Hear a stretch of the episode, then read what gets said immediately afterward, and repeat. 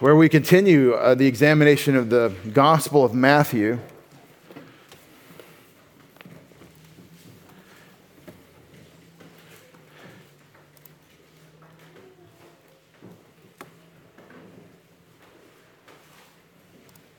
Our target being these words in Matthew chapter 5 this morning, Matthew 5, 17 through 20.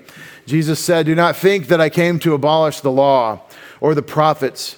I did not come to abolish, but to fulfill. For truly I say to you, until the heaven and earth pass away, not the smallest letter or stroke shall pass from the law until all is accomplished. Whoever then annuls one of these of the least commandments, excuse me, one of the least of these commandments and teaches others to do the same shall be called least in the kingdom of heaven, but whoever keeps and teaches them shall be called great in the kingdom of heaven. For I say to you that unless your righteousness surpasses that of the scribes and Pharisees, you will not enter the kingdom of heaven. Some very challenging material that is often taken very casually we assume a lot about our initial impression of what we read and uh, perhaps make some misconnections and misunderstandings about what Jesus is talking about. And um, certainly, it is our purpose to study uh, these words in their context with what Jesus is teaching in this doctrinal offer of the kingdom to national Israel in the first century when Jesus said these things. And uh, so to do that, I always want to grab as much context as, as uh, possible. And so the big context uh, is the whole Bible, but the near context is um, Matthew, the Gospel of Matthew. Remember, we introduced who Jesus is in chapters 1 through 4, the first half of chapter 4, where the king is introduced. And Matthew, writing to Jewish Christians, I believe absolutely Matthew is writing to Jewish believers he is telling them uh, that he is indeed the Messiah, Jesus, the one you've trusted in as Messiah. This is demonstrated in the introduction of the, king. the king. And then the offer of the kingdom is begun at the end of that section where John the Baptist preaches, Repent, for the kingdom is at hand. He, is, he recedes after Jesus' baptism and then his temptation, and then, then Jesus begins to proclaim, Repent for the kingdom is at hand, the same message as the Apostle John, obviously offering the kingdom to national Israel. And as you watch the development, uh, the thematic development of Matthew's gospel, we said it's arranged around the big messages, the big lectures that, or the, the, the, sermons, if you will, that, that Matthew selected to thematically present his message of this kingdom offer, its rejection, and the call to discipleship for these Jewish Christians in the first century, and therefore for us, believers in this age of the gospel, of the grace of God uh, still waiting for this coming kingdom.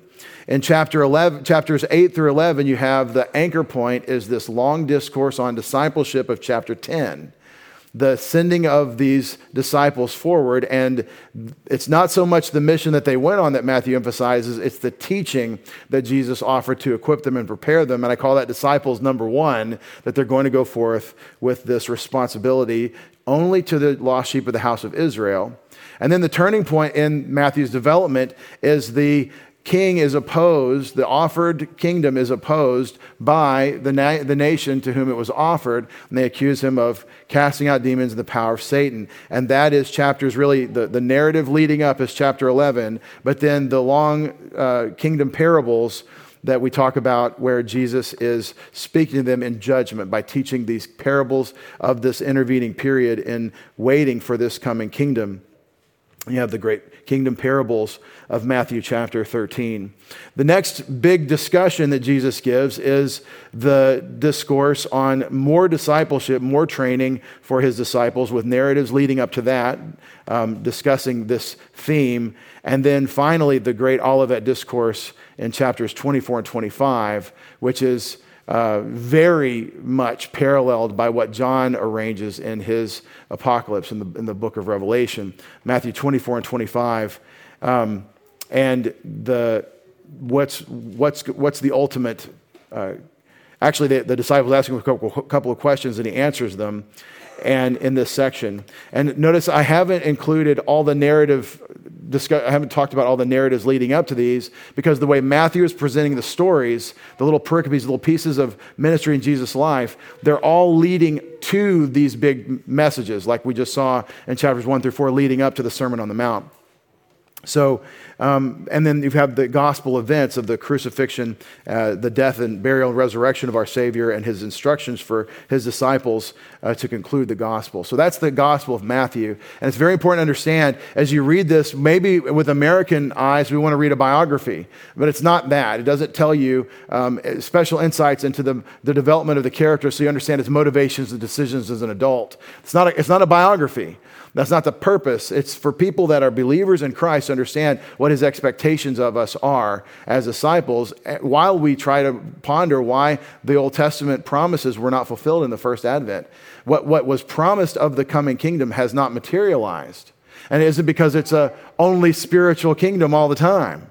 It's because the material aspects of that offered kingdom have to be present to a nation that actually receives it as, we, as Jesus develops in um, the promise of his second coming in the Olivet Discourse. So, this is the Gospel of Matthew in outline, and we've talked about this next section that we're in where we're seeing the platform of the kingdom, the Sermon on the Mount, which is Matthew 5 through 7, and the narratives that lead up to it. And we said you have Jesus relocating to Capernaum and his ministry in, in chapter 4, verses 12 through 17. You have the calling of the Galilean disciples, Peter, Andrew, James, and John. They're, uh, again, thematically arranged um, after uh, beginning this ministry in Capernaum. And then and then you have various uh, events in the life of, in the ministry of Jesus that are the works of the kingdom. And then the words. And notice this is always a thing in the, in the gospel. Jesus does this miraculous work, but the purpose of the miraculous work is to authenticate the words that are even more miraculous. In God's economy of righteousness and justice and infinite goodness, the idea that we broken, fallen, undeserving, sinful people would be made fit for Him and acceptable to Him is a much greater miracle than the lame man be stand, stand up and walk or someone uh, rise even from the dead to physical life. The wonderful miracles of Christ are, if you watch it in the Gospels, they're tokens. They're tokens of kingdom power and kingdom offer. But the bigger thing is that Jesus paid for your sins and offered you eternal life so that you could be resurrected and saved not only from all physical ailment, the problem of physical death, all of those things, but also the spiritual problems, which are uh, much greater in, in their magnitude. Infinite righteousness, in other words, is a really big deal. So I want to get into what Jesus does in the Sermon on the Mount. Obviously, our section is 517 through 20 today. Jesus teaches the in chapter this is this is kind of a summary of chapter 5. He teaches the righteousness of God and God's future expectations and the, the, what the Mosaic Law requires. In 5 1 through 12, you have this introduction to the Sermon on the Mount, which is called the Beatitudes. And I, have been very offensive with you about the Beatitudes because I translate them with a, a little bit different way than the modern English. I don't say blessed, I say happy, because the word Makarios doesn't mean someone says something. The word means someone is experiencing something. It means the state of being that someone is enjoying because of God's blessing in this case. The happiness is a God given happiness, it's a God given state of bliss, and it's a future anticipated bliss that he's talking about. And it really will change your life to ponder the Beatitudes and consider that he is talking to his disciples.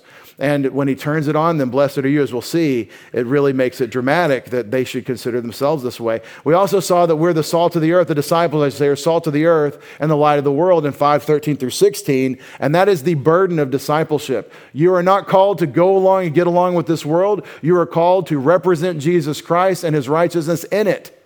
And that means that you can't adopt the typical approach of whatever makes me comfortable is what I choose. That's the way the world does it. That's the way, as Jesus will call it, the Gentiles do it, the rest of the world. But you, the disciples, are called to make decisions on a different basis. And it is because you have a commission, a mission, a responsibility, and it's a high and marvelous calling, and it will hurt. But the pain is temporary, this too shall pass, and the glory, the bliss that is God's gift to you forever in his presence is eternal. In 517 through 20, though, our passage today, you have this introduction to Jesus teaching the Mosaic law. And I have a little bit of a controversial position on this as well. You've heard it said, but I say to you, never contradicts what the Mosaic law teaches. Jesus never contradicts Moses. Some will say that because obviously there's been a change from the law of Moses. There's been something that's happened in, in world history. When, Ma- when Matthew wrote these things, the, the, the coming of the Holy Spirit to introduce this age of the church, it, it, it was a 30 years ago kind of thing. Um, on some on a conservative estimate of Matthew's date when he wrote, and so um, uh, Jesus doesn't change the Mosaic law. He repudiates the misinterpretation of it that had satanically clouded the hearts of the people so that they could not see through Moses to Christ. And they did not receive Christ because they did not really receive Moses, what Moses had written. And so we're going to get into some of that today. The point of the law has always been the righteousness of God. And those of you who think that you're under the Mosaic law today, I disagree with you. Those of you who think that the Mosaic law is by nature legalistic, I disagree with you.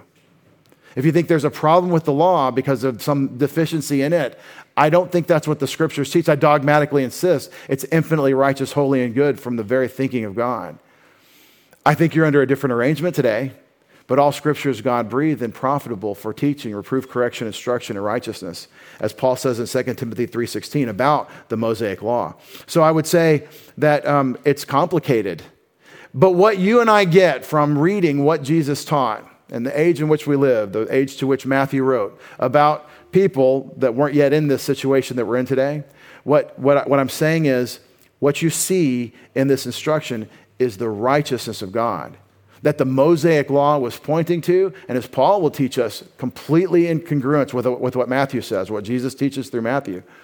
What Paul is saying as an apostle of Jesus Christ is that the law, in its perfect goodness, is showing us our sinfulness and our weakness. But in the Holy Spirit, walking by the Spirit, there's no law that legislates or censures the walk by the Spirit with its fruit of love. There is no law against these things. The law is to show you your sin, your brokenness, and it therefore is a depiction of God's righteousness. And in that sense, we must embrace it. It's been popular recently to say that we must untether our theology from the Mosaic Law, from the Old Testament. I've heard that saying. Maybe you know that quote is that what Christians need to do today, evangelicals, is to untether our thinking from the law or from the Old Testament. And the reason that's being said in some popular quarters is because the, the Old Testament is very explicit about sexual sin and sexual deviancy. That's the reason that the pop theologians are saying disconnect from the Mosaic law because they're dealing with a very real problem of sexual deviancy that's being normalized in the culture. And they're trying to say, how do we deal with this? And one of the liberal answers is, well, you know, Jesus is, a, is an improvement on the law. Jesus does a better thing with God's grace than, than the Old Testament says certain things are an abomination to God. So uh, they're opposing Jesus, they're opposing Jesus to the law. And that's not the New Testament. That's not what the scriptures do. The Mosaic law is the sort of the foundation teaching for the entirety of the Old Testament. And the entirety of God's Tanakh, the Old Testament scriptures, the Hebrew scriptures, are the foundation out of which grows the New Testament. And we are built on the unalterable, unassailable promises of God to Abraham from, from the earliest of uh, God's revelation to this one man in Genesis 12. We are building from the expectation of what God has promised and that God, who can only tell the truth and cannot lie, that he'll do what he said. We're building everything from, so you cannot oppose Jesus to the Old Testament. You just have to understand this is complicated, as we'll see. I'm very excited about 521 through 48, where Jesus teaches the righteousness of God expected by the people under the law. This is what God called for. And it's not just that I don't physically do certain things, it's that I don't go there in my thinking either, because it's an inside out righteousness that God is calling for. In 521 through 48, let me just summarize and then we'll get into the little passage here. In the Mosaic law and righteousness, in this little section of 520 through 48, you have the first piece is murder and God's righteousness. When you read it, he, he, he, talks about, you've heard it said, thou shalt not murder. And then he talks about anger and hatred of your brother and how there's a heart problem before there's a hands problem. And that's, that's the consistent thing he's going to do through all of these. The next uh, law he uses as an example is adultery, 527 through 30. And he's, he's saying that it's not just in your body, it's also in your heart, it's, it's, it's in your eyes. It's before you ever physically did something, there's a corruption and a sin that's already of the same essence as the physical act. 531 through 32, the question from adultery leads directly to the consideration of divorce. You know, because although 2,000 years ago, those primitive people didn't deal with the complexities of this life. You know, they, they didn't have any way to speak to our situation here in our sophisticated uh, sociological context, right? Uh, no, uh, talking about adultery, which is a heart problem, is immediately discussing a divorce, which of course, they're struggling with. Apparently, it's so important that for Jesus to teach about the Mosaic law and demonstrate God's righteousness through it, he's got to go here in this discussion. It's interesting what he selects and what he doesn't. Because, because um, well, you know, the only sin in the Bible, fornication isn't the only sin in the Bible. This marital act that's supposed to be between husband and wife that then wouldn't be fornication. That, that's not the only sin in the Bible. You evangelical Bible thumpers want to make a big deal about that. No, the Bible makes a big deal about that. When you teach baby believers that are getting it right, you encourage them and say, keep doing it, Thessalonians, you go right there when you go to application in 1 Thess 4. You start talking about this topic because it's so pervasive and problematic. And I want to tell you, I love you.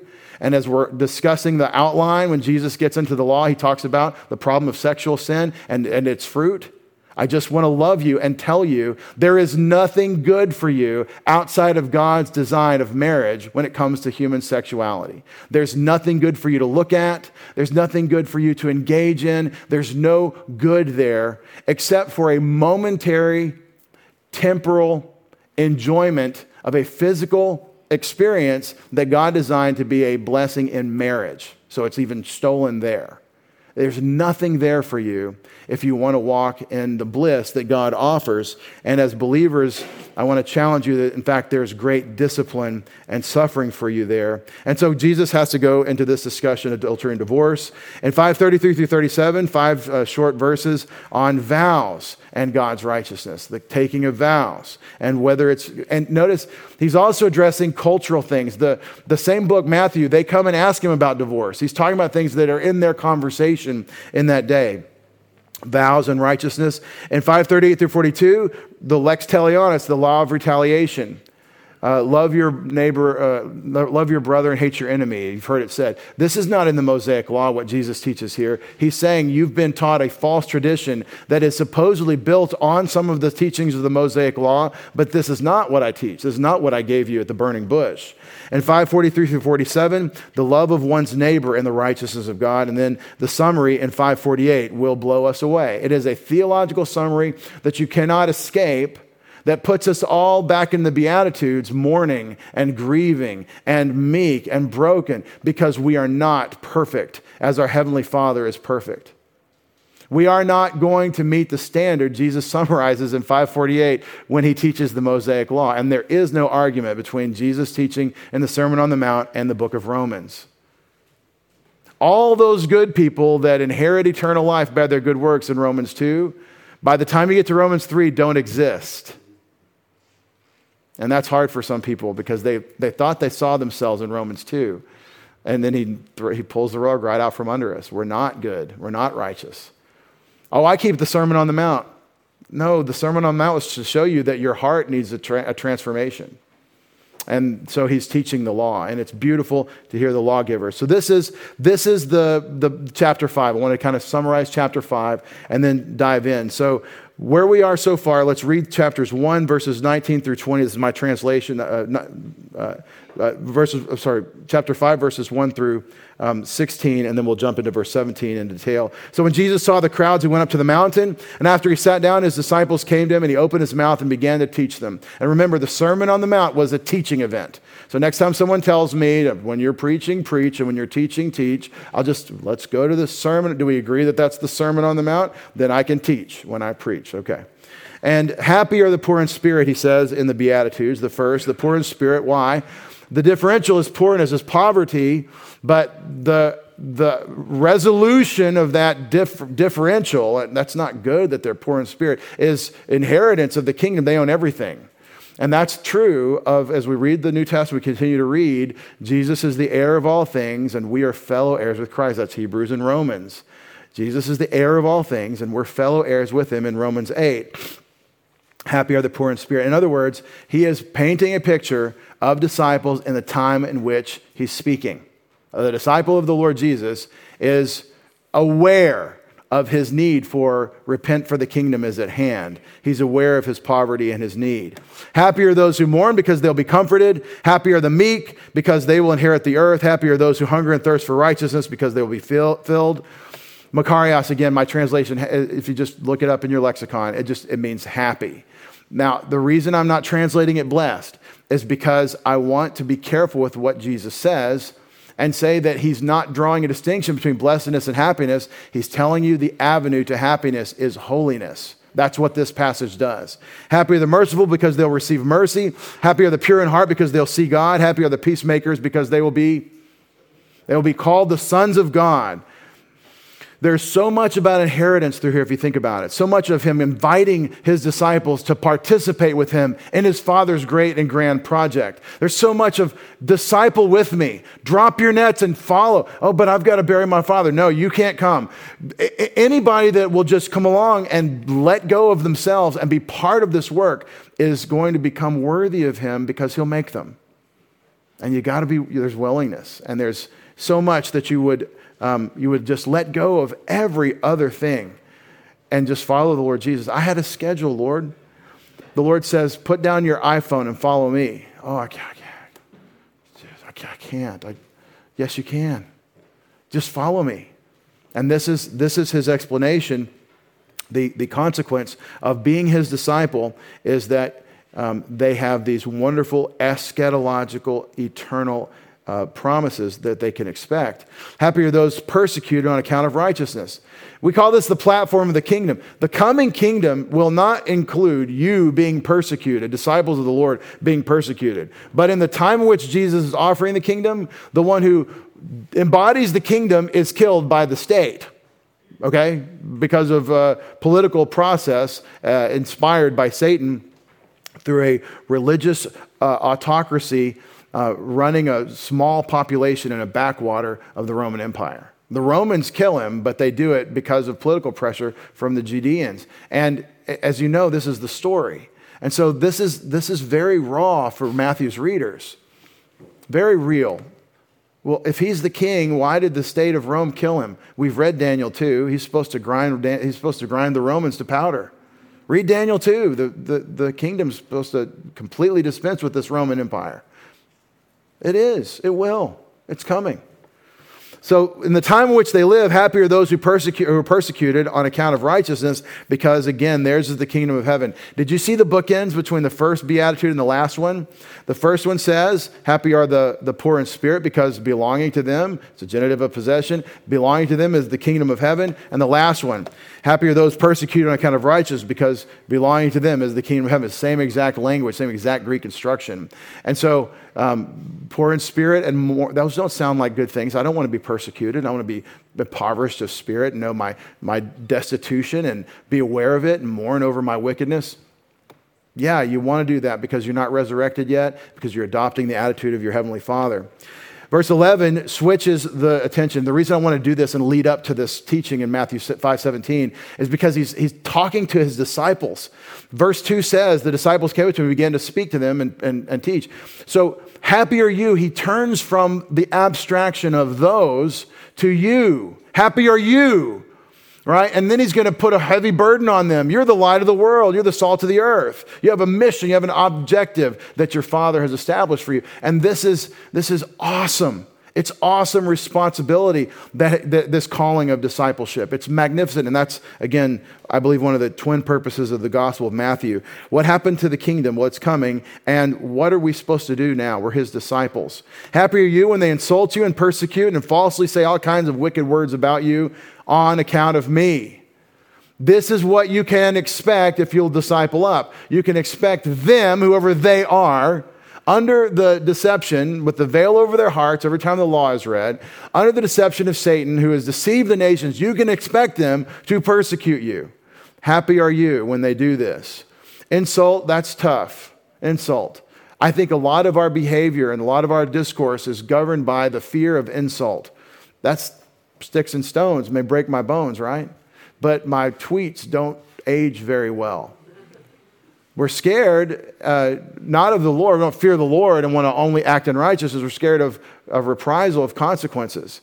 The, but they're not just going to, per, going to insult you, they're going to persecute you. They're going to lie against you. And I want you to see yourself in the pattern of your Savior. This is exactly what happened to him.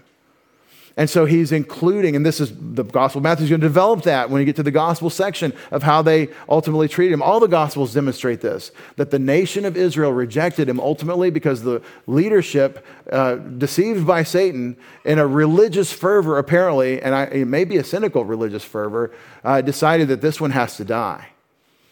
And, and he's the only righteous man of all time. But it seemed like the thing to do when they did all their mathematics, when they did all their reasoning, when they put it all through their theological calculator, they said, We got to kill him.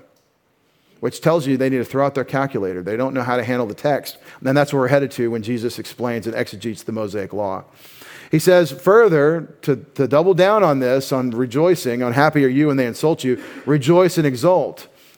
First command in the Sermon on the Mount rejoice and exult because your reward is great in heaven. Why should you rejoice and exult? Because they're pulling your fingernails out in, uh, in a torture situation. No. Why should you rejoice and exult? Because uh, because you have been uh, disenfranchised or blackballed at work or whatever the thing is for the sake of the gospel. That's not what, it, what he's saying. The reason you rejoice is not because of what's happening now, it's because of what is coming then. And that's the pattern again of our Lord Jesus in Hebrews chapter 12, who for the joy set before him endured the cross. So this is our pattern. This is, this is taking Christ and his character and seeking it and walking after that example. And that's what disciples do, as we'll see um, if you do the whole New Testament on discipleship. Rejoice and exult because your reward is great in heaven, for in the same way they persecuted the prophets before you. You are in really good company if the religious, administrative state, uh, uh if you will, of, of, of play in whatever culture that's been corrupted by Satan's cosmic system, if they persecute you, they persecuted the prophets that God sent them to. The prophets are tough. It's tough to read Isaiah and Jeremiah, for example. They're tough. You read through there for your devotion. Some of you can testify that yes, it's tough. Others have said, no, I haven't really done that. You read through the prophets for a little light reading in your devotion. You're like, this doesn't read like the epistles. It's really hard. I mean, it sounds like God's mad at them in Isaiah. That, that sounds like he's angry. And if you're walking with me in Isaiah in the Wednesday night thing, that's you've seen for years. It's really fun, but it's challenging. And there's little puzzles and riddles and poems, and you have to work through it and see what God is saying. But there's always a blessing in doing this, right? There's always a blessing. One of the great things that shines through when you read Isaiah is that everything exalted against God is going to be mown down and forced into a, a, humiliation. And everyone who humbles himself before God in his presence and the fear of the Lord will be exalted. That's the pattern, that's the expectation. And another great idea is that the people that Isaiah was sent to minister to would not receive his message. When Isaiah's commissioned, God tells him, they're not going to hear you, but you're going to keep saying it. And the more you say it, the more they're going to be accountable. And, and so, 700 years before Jesus said these things, they're rejecting and persecuting Isaiah, and the theory is that he was killed uh, for his testimony. It's a, it's a legend. We don't, the Bible doesn't say, but that's the theory. In verses 13 through 14, or 13 through um, 16, he then lays this heavy burden on them of being salt and light. When I say a heavy burden, I don't mean you can't lift it. I just mean that without the Holy Spirit, you can't lift it. Without God working in you, you can't do what he's saying because it's to reflect the light of God, to be His uh, seasoning for the world that you live in. And I didn't say you're the meal. I, I didn't say we're going to fix the culture. I didn't say we're going to bring the kingdom. I said we're salt, we're light. You're the salt of the earth, but if the salt should become tasteless, literally, uh, uh, the, the Greek word is moraino, it should become where we get the word uh, for foolish or to be foolish. When salt is foolish, it's tasteless. But if the salt should become tasteless, then by what will it be salted? It's nothing, literally, unto nothing is it capable anymore, so it's good for nothing except be thrown out and trampled on by men. And then he says, You're the light of the world. A city located or set atop a mountain cannot or is not able to be hidden. So salt becomes useless, and the city cannot help but shine its light, is the idea. We talked about light in the darkness. When you're out in the, in the wilderness, you see a city uh, on a distance on a hill. The light of the city is very dazzling compared to the darkness around you. Neither do they light a lamp and set it under a peck measure, under a basket, but upon the lampstand it illuminates all those in the house. The light has been lit. The, the lamp, think of it a little, one of these little olive oil uh, kind of little bowl lamps that they had. This lamp has been lit so that people can experience the light from the lamp. And whoever did that had a plan in mind. They didn't say, oh, I want it to be dark. They lit the light because they want the light to shine. And so the, the, the thing that grabs me about the salt and the light is that these are instruments in someone else's hands. Somebody else has an objective for these tools. The light is not a, a, a law unto itself. If you are salt, then someone is holding the salt shaker. If you are light, someone is lighting the lamp. You're not your own, you're not for your own purpose. And I know that's kind of a simple idea, but it can be very profound as we get um, as we get, get into uh, a dark phase of carnal narcissism at times. In this way, light your light. In this way, your light. In what way? In the way that someone lights a lamp and it and illuminates the house.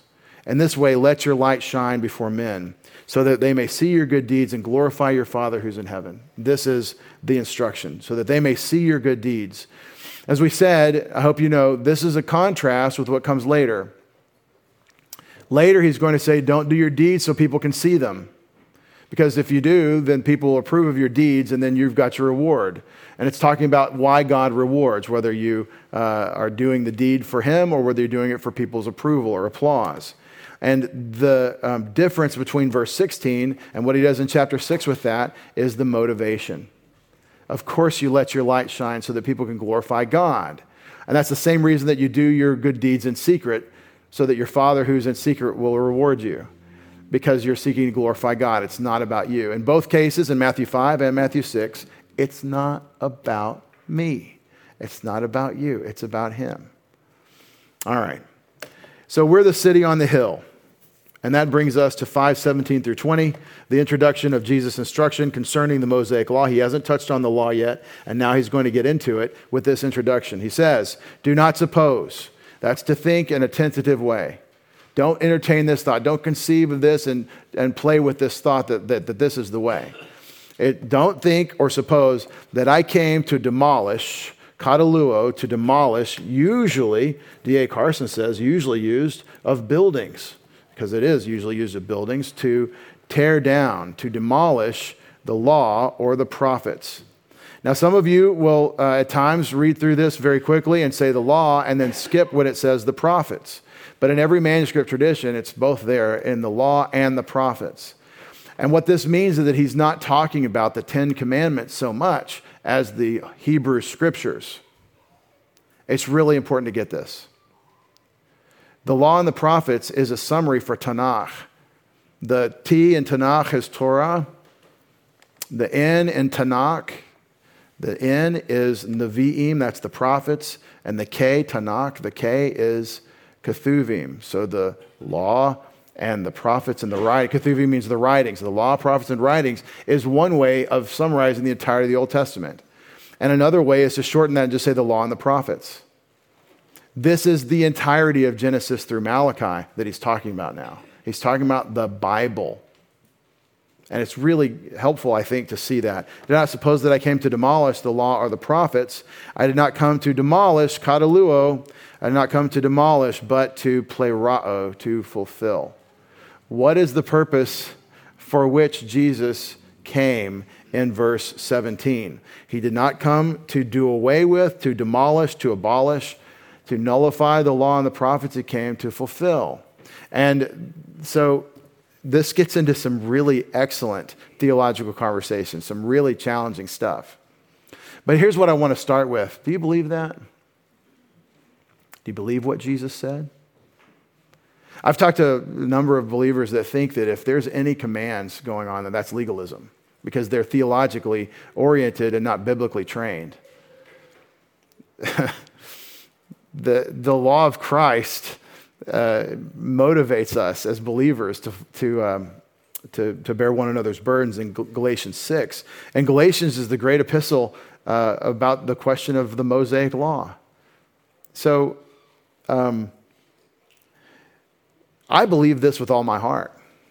But it's subject to interpretation. In what, in what sense does he mean this? And I think it's really important to understand that everything he does as the centerpiece of history is fulfilling what was promised and expected by God through the scriptures. That's the ultimate take, take I have on this, is that I believe that Jesus is the fulfillment of the commands and the prophecies of the Old Testament. It's, an, it's all looking at him. It's all about him. It's always been all about him. Here he is. He's the one. And that's what it means, the Messiah, the Mashiach, the anointed one. He's the one. So the one we've been waiting for, the one we've been longing for, the one we've been looking for, that's him. That's what this means. The Messiah. And that's the sense in which he says, I have come to fulfill. And this um, aligns with what we had earlier in Matthew when he says this was done to fulfill. When we're quoting Old Testament scripture and saying there's a connection here between coming out of Egypt and the sojourn in Egypt with Joseph and Mary, there are these instances where he's pointing the entirety of the scriptures understand for a first century Jewish Christian readership that had believed in Christ by the proclamation of the gospel by the apostles and disciples, now they're hearing more about how the entirety of Scripture is pointing at Him. And see, we believe this with all our hearts, don't we? That all Scripture is God breathed. All of the Old Testament Scripture is God breathed. When God told um, Hosea to marry Gomer, okay, and whatever the world God is doing with that, that's not a good Christmas time season message, right? The, go marry Gomer, wife of harlotry right? Um, you know what you're getting into beforehand. Most people don't, but he knew, right? And still, but it's God breathed. God, theopneustos, God has given that prophecy for a purpose, and there is a, a right way, God way to interpret it, what he means by what he says. And so God did not come to, Jesus did not come, God in the flesh, to demolish the law, to oppose the law. He came to fulfill the law. And the people that understand the law are saying, Lord, we need whatever it is you have to bring because we don't have it. And this is the grace that is inherent in any reference to the law. The law is calling for God to do something because, as Isaiah says, all our righteous deeds are filthy rags in God's sight. So, this is a mission of fulfillment, Jesus says. And in verse 18, for truly that's amen, and I'll just point out real quick a M E N in Greek. I know y'all can't read Greek yet, but there you go. You're reading Greek. See the A? Everybody agrees that's an A. You're reading Greek. If you squint your eyes right, that weird looking U shape is really a lowercase m. You see the M? It goes up and down and back up and back down. That's an M. You see the M? Forevermore. That's a mu, That's, a, that's an M. And then that weird N shape is a long E. And I'm sorry, there's nothing I can do about it. That's just the long E in Greek. And then this V isn't a V, it's an N because in Greek, the noon is spelled with the V shape. Again, that's just weird, but just, that's how it is. So now you can read amen. And someone recently asked me, Daddy, why do we say amen? Who, somebody called me daddy. It was one of my kids. Daddy, why is, why is uh, amen? Why do we say amen when we pray? And I said, Oh, that's a great question. You just asked a question that'll take us through all the entire Bible. It really is. I love the entire Bible questions right? And so as we get ready for third hour, I'll explain to you amen through the Bible. Um, amen is from the Hebrew word aman, uh, uh, aleph, mem, noon, and, and there's a couple ways that it's said in Hebrew. And, and I've told you this before, but I really want you to know this. This is the word for faith. Pistis, pisteuo is aman, uh, if you go to the New Testament. There are other words that are uh, other pictures of faith, like batak and some other words, but the key one that is pisteuo for the Greek translation is aman. Aman is essentially, essentially, when someone is faithful, when someone is sturdy, when you can count on them, when they're reliable. God is my rock and my refuge. That is God being Aman, being faithful, and it's um, used that way of God. When man recognizes God's faithfulness, it's in a different stem, and it's the causative stem. We're recognizing the faithfulness in God.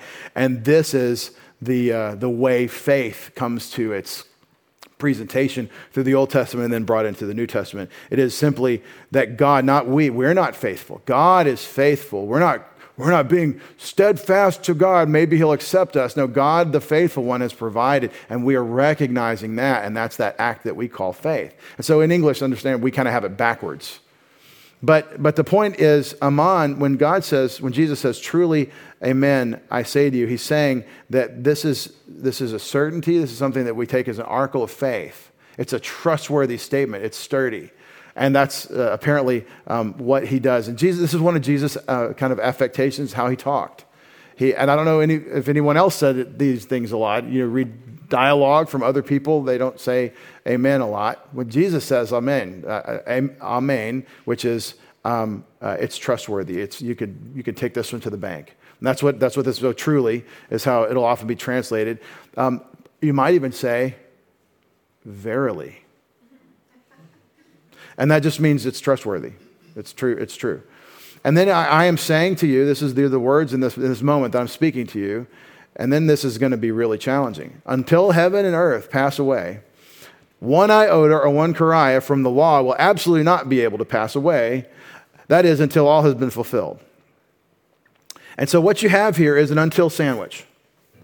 You see the until sandwich? Verse 18, he starts with a heos until, and he ends with a heos, with an until. And that never jumps out at you in English until you try to diagram that sentence, and then you say, This is a weird sentence.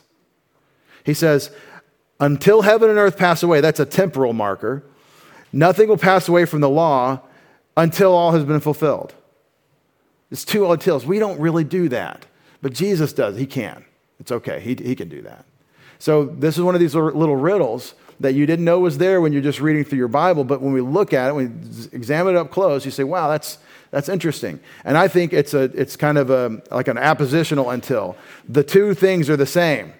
All has been fulfilled when all the things that God says He's going to do have come to, come to take, take place. And this makes us eschatological. It makes it end times. The end stuff is now in view, is, is what He's saying. And that's what you kind of got when you read through it in English.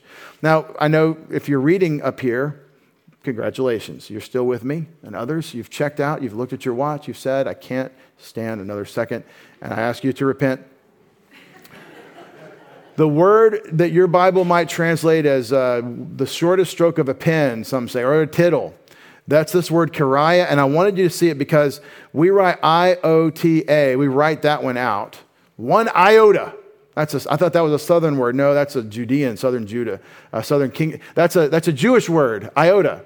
It's the iota. It's the Hebrew letter, or the Greek, Greek letter I. The Greek letter I in Greek. I. The Greek letter in Greek. Now, uh, that's interesting because um, we say it's the jot. The jot. Let me jot this down. Well, that's because in Hebrew, the Greek iota is the Hebrew yod, the letter y, y, y. And that, that, well, that's a mess too. In fact, every time you read Jesus' name, it's Yesu, starts with an I. They don't have a J or, or a Y in Hebrew. Or, I'm sorry, in Greek. They don't have a Y in Greek. They've got a lot of Y's in Hebrew. Okay, so you have to kind of y, y, this is Yoda says I O Yoda is how they say Yod, the, the, the Y letter. That's what an iota is. They're saying the Y letter from Hebrew. I'm sorry if that's surprising to you. I think that's really cool. But anyway, um, that, but so we write iota or, or jot, yod. But what is a keraia? Keraia. K E R. See that P letter right there? That's an R. All day, every day. That's the letter rho. Sorry. But, you, but you, you're almost there. You see the K, the E, the A, I, A. It's just the P that's an R that bothers you. You, you can read Greek. You English readers can read Greek. All right. Keraia. This is um, a word that means horn in Greek. And uh, it doesn't mean horn like the animal horn, but you can see how a horn is kind of angled up. Words in Hebrew that have little squiggles on them, have these little horns, are differentiated from other letters. Some letters will have, it's not, not words, but letters. Like the letter R in Hebrew is different from the letter D in Hebrew because there's a little squiggle on it. There's a little keraia, there's a little horn um, that is this piece of a letter. So, so I believe with absolute certainty what Jesus is saying that the smallest letter in Hebrew or the stroke of any letter, the smallest stroke of a letter, even a piece of a letter, is not going to pass away from the law until all has been fulfilled. And so this is a really important verse for our view of Scripture.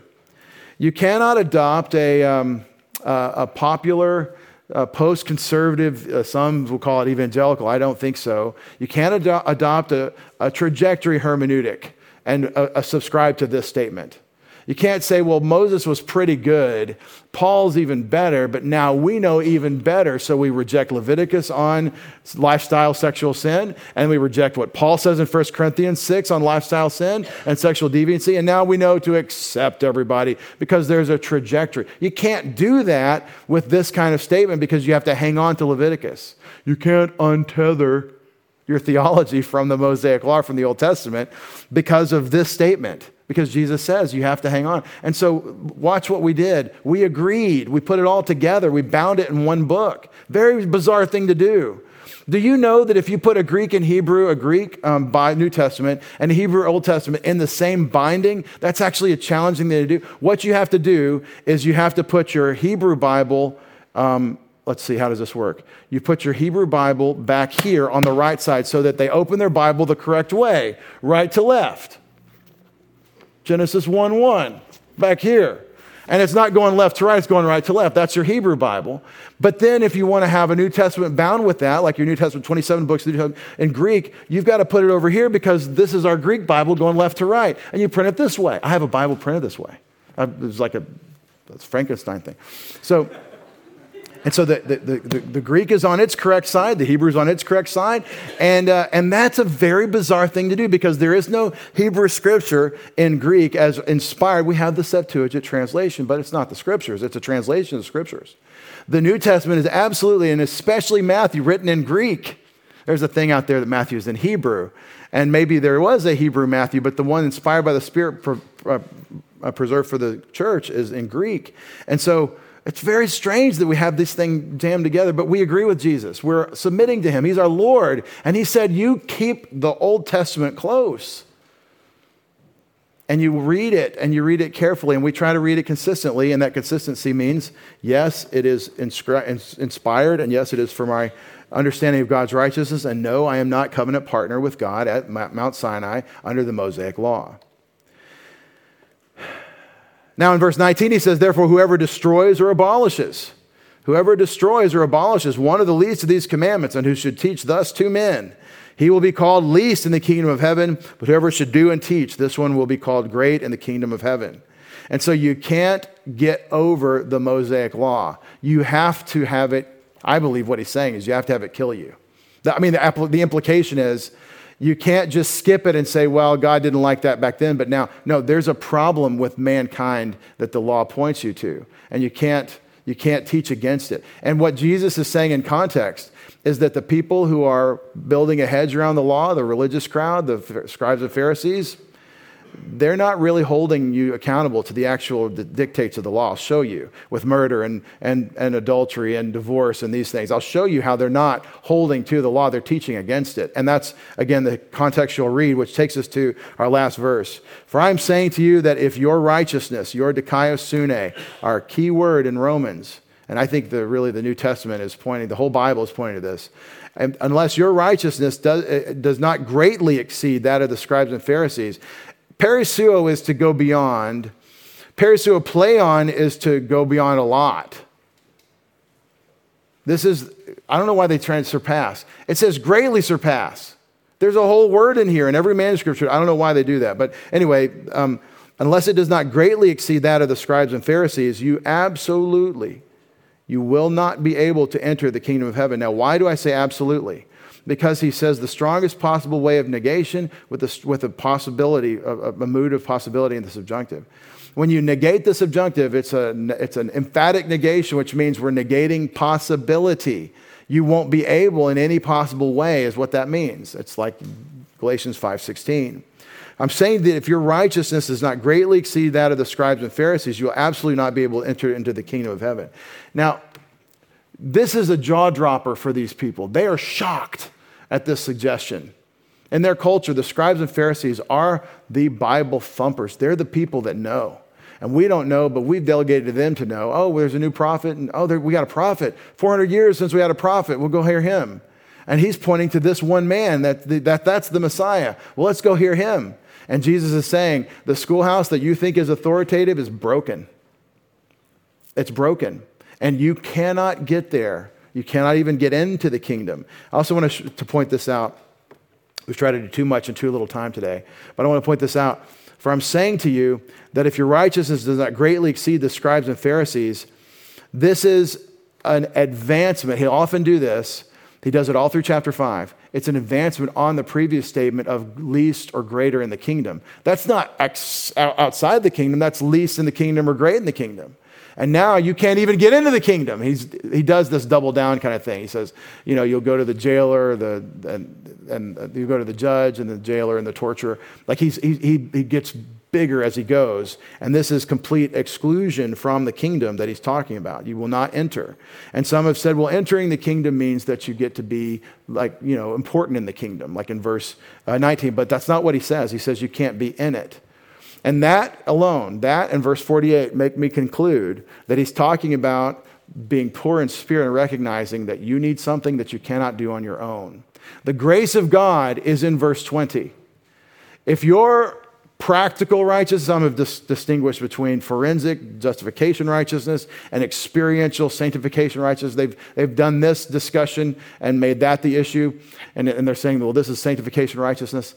It may be. It may be, but we work out our salvation with fear and trembling. We are supposed to walk in the light as God Himself is in the light. This, the Christian life is a walk in righteousness that God brings forth through us, and that's the fruit of the Spirit. It's righteous that you love as Christ loved. It's righteous you rejoice in the Lord always. It's righteous, it's God's righteousness in practice that you would walk in these ways that against such things there's no law. And so, what am I saying? That you have to have God's righteousness to be acceptable to Him. And the only channel, the only avenue of God's righteousness has and always will be, has always been and always will be that Jesus, God in the flesh, paid for our sins on the cross. The law in Jesus' teaching and in Paul's, in Paul's explanation and in its own statement by Moses, inspired by the Holy Spirit, partly given by God in the burning bush. The law that God has given or, or Mount Sinai. The law is always pointing to God's righteousness. And that always presents a differential between us unless God does something to us. We are not the righteous. God is righteous, but in Christ we can be made, we have been made righteous. We've been declared, I should say, righteous, and we're growing with respect to that salvation as we put on Christ.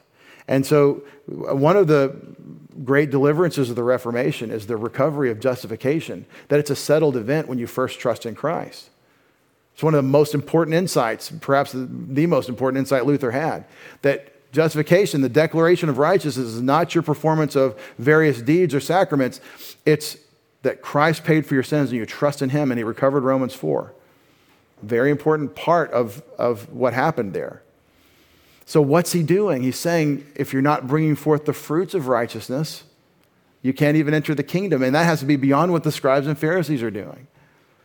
And it goes back to the question of forensic righteousness. It goes back to whether or not you have been saved, if you will. And that's the declaration of righteousness to your account upon simple childlike faith. So let me ask you the question do you, like the scribes and Pharisees, think you're keeping the law? Do you think you're good enough? Do you think that you've done enough to be worthy of God's favor? I mean, yes, I believe in Jesus, but have you actually trusted in Him alone for your salvation? Let me ask you this way Have you sufficiently failed at getting rid of your own sins to know that somebody else is going to have to do something about your sin guilt because you'll never get ahead of it?